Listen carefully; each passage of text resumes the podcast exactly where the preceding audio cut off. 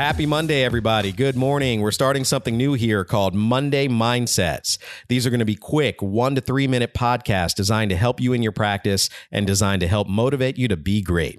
Maintaining a healthy mindset takes work, but it's some of the most gratifying work we can do, and it starts with a healthy morning routine. A healthy morning routine doesn't have to be exhausting.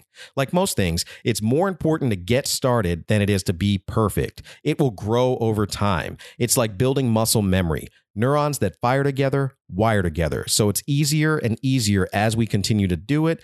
Over time, it'll get better. We'll add new things. You'll have more things that you'll want to do in the morning because you'll have more energy and more motivation to continue doing it. What used to be a lot of work in the beginning will slowly and progressively get easier. So just start by doing just one thing.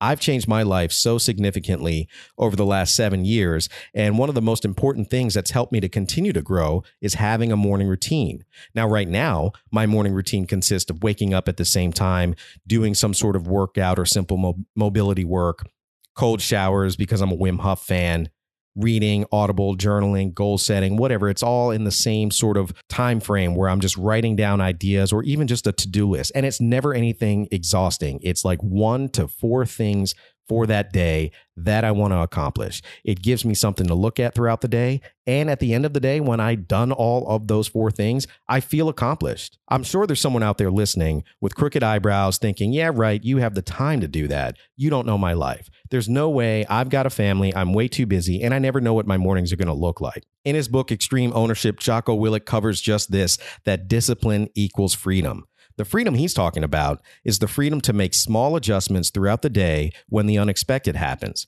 because we already have a framework to work within. It's way easier to make one adjustment for something unexpected than it is to recreate nine to 10 different activities every single day, every single morning, over and over and over again. In my own life, I used to think I was too busy, and I seem to make plenty of time to give away my energy aimlessly, scrolling my phone, watching YouTube, surfing the internet, being in conversations that I had no business being in with people that weren't motivated to do much in their life. So I found that I had plenty of time. I just had to be a little bit more deliberate about how I spent my time. So if you're out there and you don't have a morning routine, why don't we take this week to try to find a morning routine that works for you?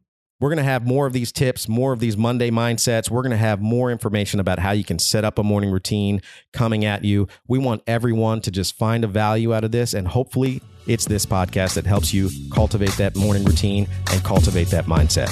All right. Have a great week, guys.